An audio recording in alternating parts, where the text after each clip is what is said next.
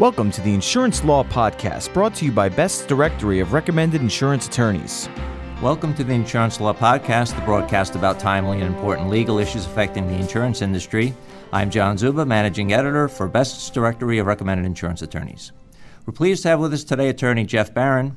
Jeff is the owner of the Barron Law Firm located in East Northport, New York on Long Island. Jeff has practiced personal injury defense litigation since 1996. He started his current law firm in 2006, which focuses on personal injury law in downstate New York throughout Long Island and the five boroughs of New York City. The firm represents landlords, building owners, laborers and artisans, shopkeepers, commercial and residential vehicle owners and operators, medical and other professions, and insurance companies primarily in the area of personal injury defense litigation. Jeff, we're very pleased to have you with us today. Thanks, John. It's great to be here. Jeff's primary area of practice is in premises and automobile liability, and today we're going to discuss canine liability. And Jeff, why is this becoming a big or growing area of law? John, first, let me say it's an honor to be here. I'm very grateful to have the opportunity to speak with you today. 4.5 million people are bitten by dogs each year in the United States, and about 885,000 of them require medical attention, and about half of those are children. That's about 68% of U.S. households that own a pet. And dog bites and dog related injuries account for more than a third of all homeowners' insurance liability claim dollars in 2014. More than half a billion dollars, according to the Insurance Information Institute. The actual number of claims nationwide is decreasing. It decreased 4.7% in 2014, but the average cost per claim is up 15% in the past year. The average cost paid for dog bite claims nationwide was over 32,000 in 2014 compared with uh, about 27,000 in 2013.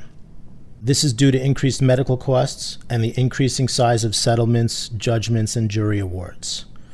Now, I practice in New York, which has the third highest number of claims uh, in the country. Ohio is second, California is first. But New York actually has the highest average cost per claim. Uh, it's about $56,000 per claim. And don't forget, it's not just dog bites, but also dogs knocking down children, cyclists, and the elderly. Jeff, what is the basic rule governing liability in dog bite cases? So, across the country, most of these cases are governed by ordinary common law rules of negligence and a lot of the states also have strict liability. And there's going to be statutory violations as well. But in New York, where I practice, there's rather a unique situation going on, insofar as the courts do not allow a claim for negligence in any case where the injury is caused by dogs or other domestic pets. New York only allows recovery under a theory of strict liability. The plaintiff must show that the owner or harborer of the animal had prior actual or constructive notice of the animal's harmful proclivities or vicious propensities. And if a plaintiff can't make out that showing, then regardless of the negligence of the defendant, plaintiff is out of luck. And this was recently reaffirmed by the Court of Appeals just last month in the case of Doerr versus Goldsmith, where the Court of Appeals said in no uncertain terms that they're simply not going to hold domestic pet owners liable for negligence. Can you give us an example of a negligence claim as opposed to a strict liability claim? Yeah, these negligence claims, which are off the table in New York, a great example is the Doerr case I just mentioned. In that case, the dog owner is in a park and calls her dog from across the road, but she fails to see an oncoming bicyclist. The dog, apparently following the call of its owner, runs right into the path of the bicyclist, causing the bicyclist to fall and become seriously injured. In that case, the dog had no prior history of viciousness, so there could be no strict liability claim. It was just the negligent action of the owner who failed to see what was there to be seen that caused the biker's injury.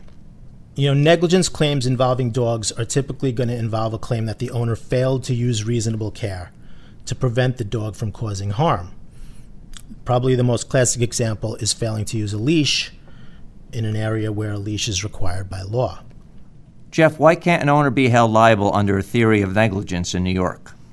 The only reason is because the Court of Appeals says so. And that's been the law in New York for about 100 years. And what we've seen over the past few decades is the court trying to carve exceptions to this prohibition against negligence. One court successfully carved an exception for farm animals. The Hastings case is a Court of Appeals case which stands for the proposition that if you negligently allow a farm animal to stray, like a bull or a pig, and that animal causes injury, for instance, in Hastings, a bull wandered into the roadway, causing a car accident. That's going to be a permissible negligence claim against the owner of, of the farm or the owner of that farm animal. But that's the exception to the general rule, which says that negligence claims are simply not allowed in the state of New York.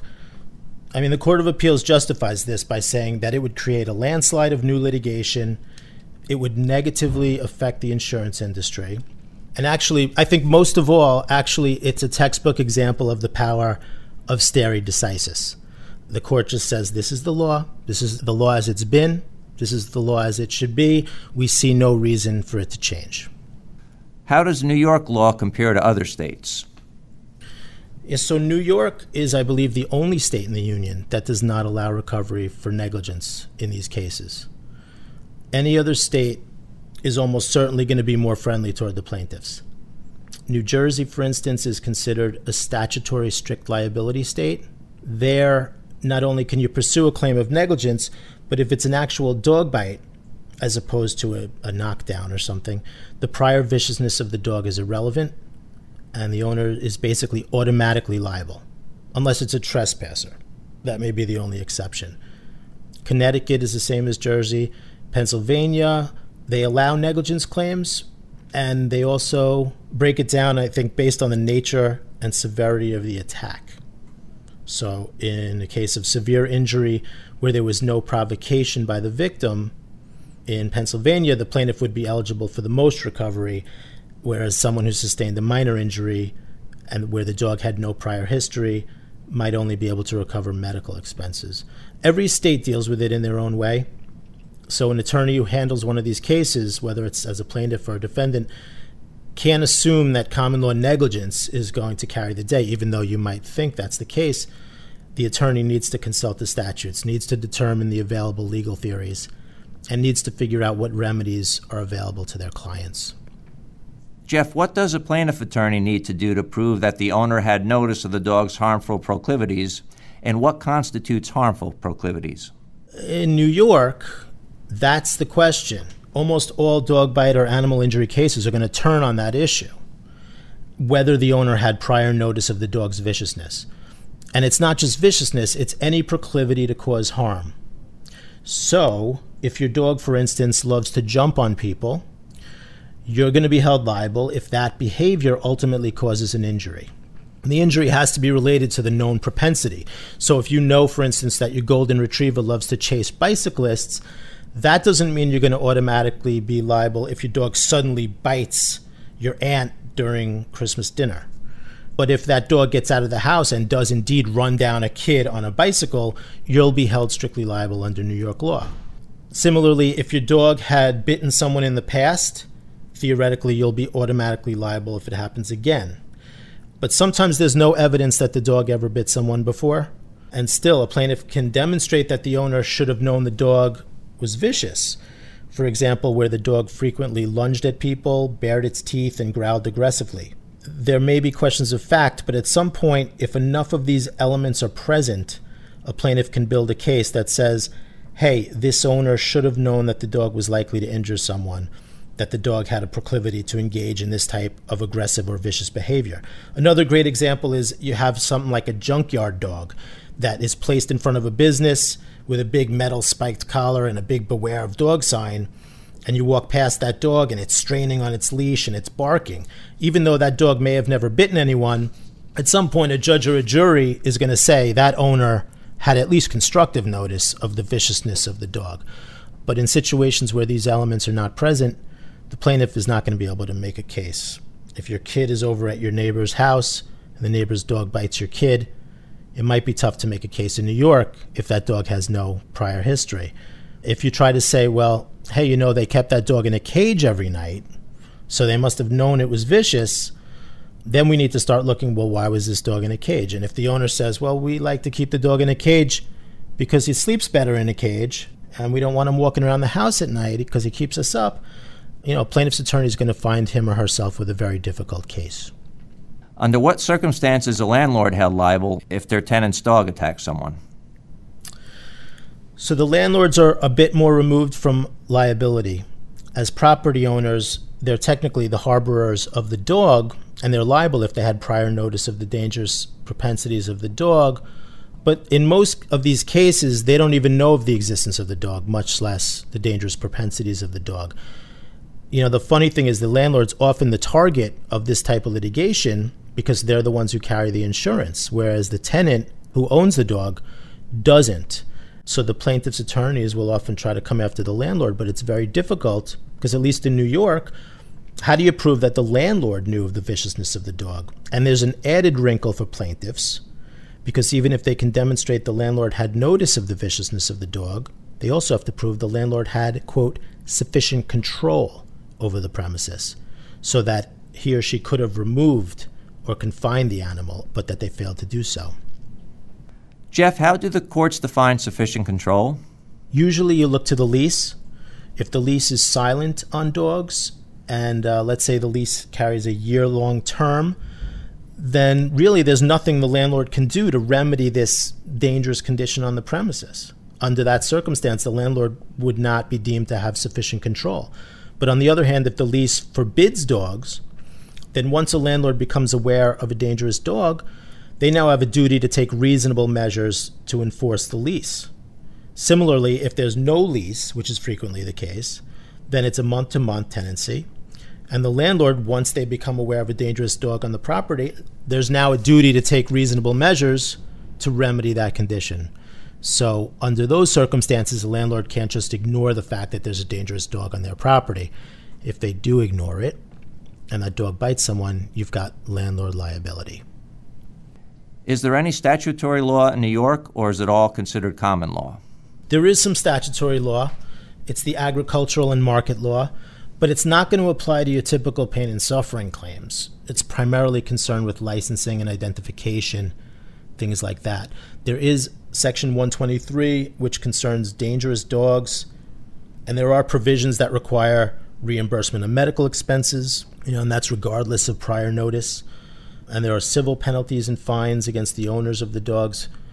It could be up to $3,000. It could also include jail time, up to 90 days for repeat offenders who are negligent in serious cases.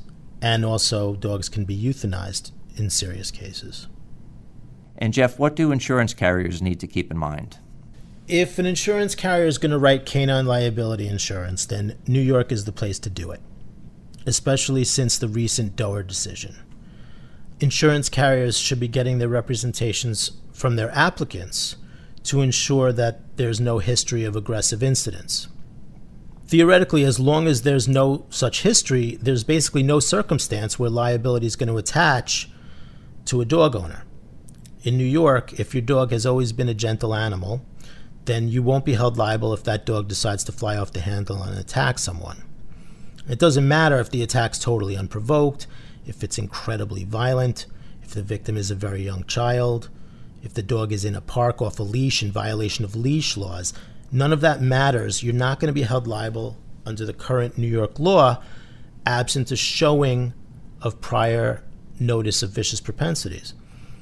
The New York State Insurance Department permits insurers to include a dog bite exclusion in their homeowners policies so they can refuse to cover injuries caused by dogs who have a history of attacking, which is documented by claims records or public safety, law enforcement, or regulatory records. And insurers can also exclude certain breeds, like pit bulls, Dobermans, Rottweilers, Chows. Also, dogs that have been trained as attack dogs, guard dogs, fighting dogs.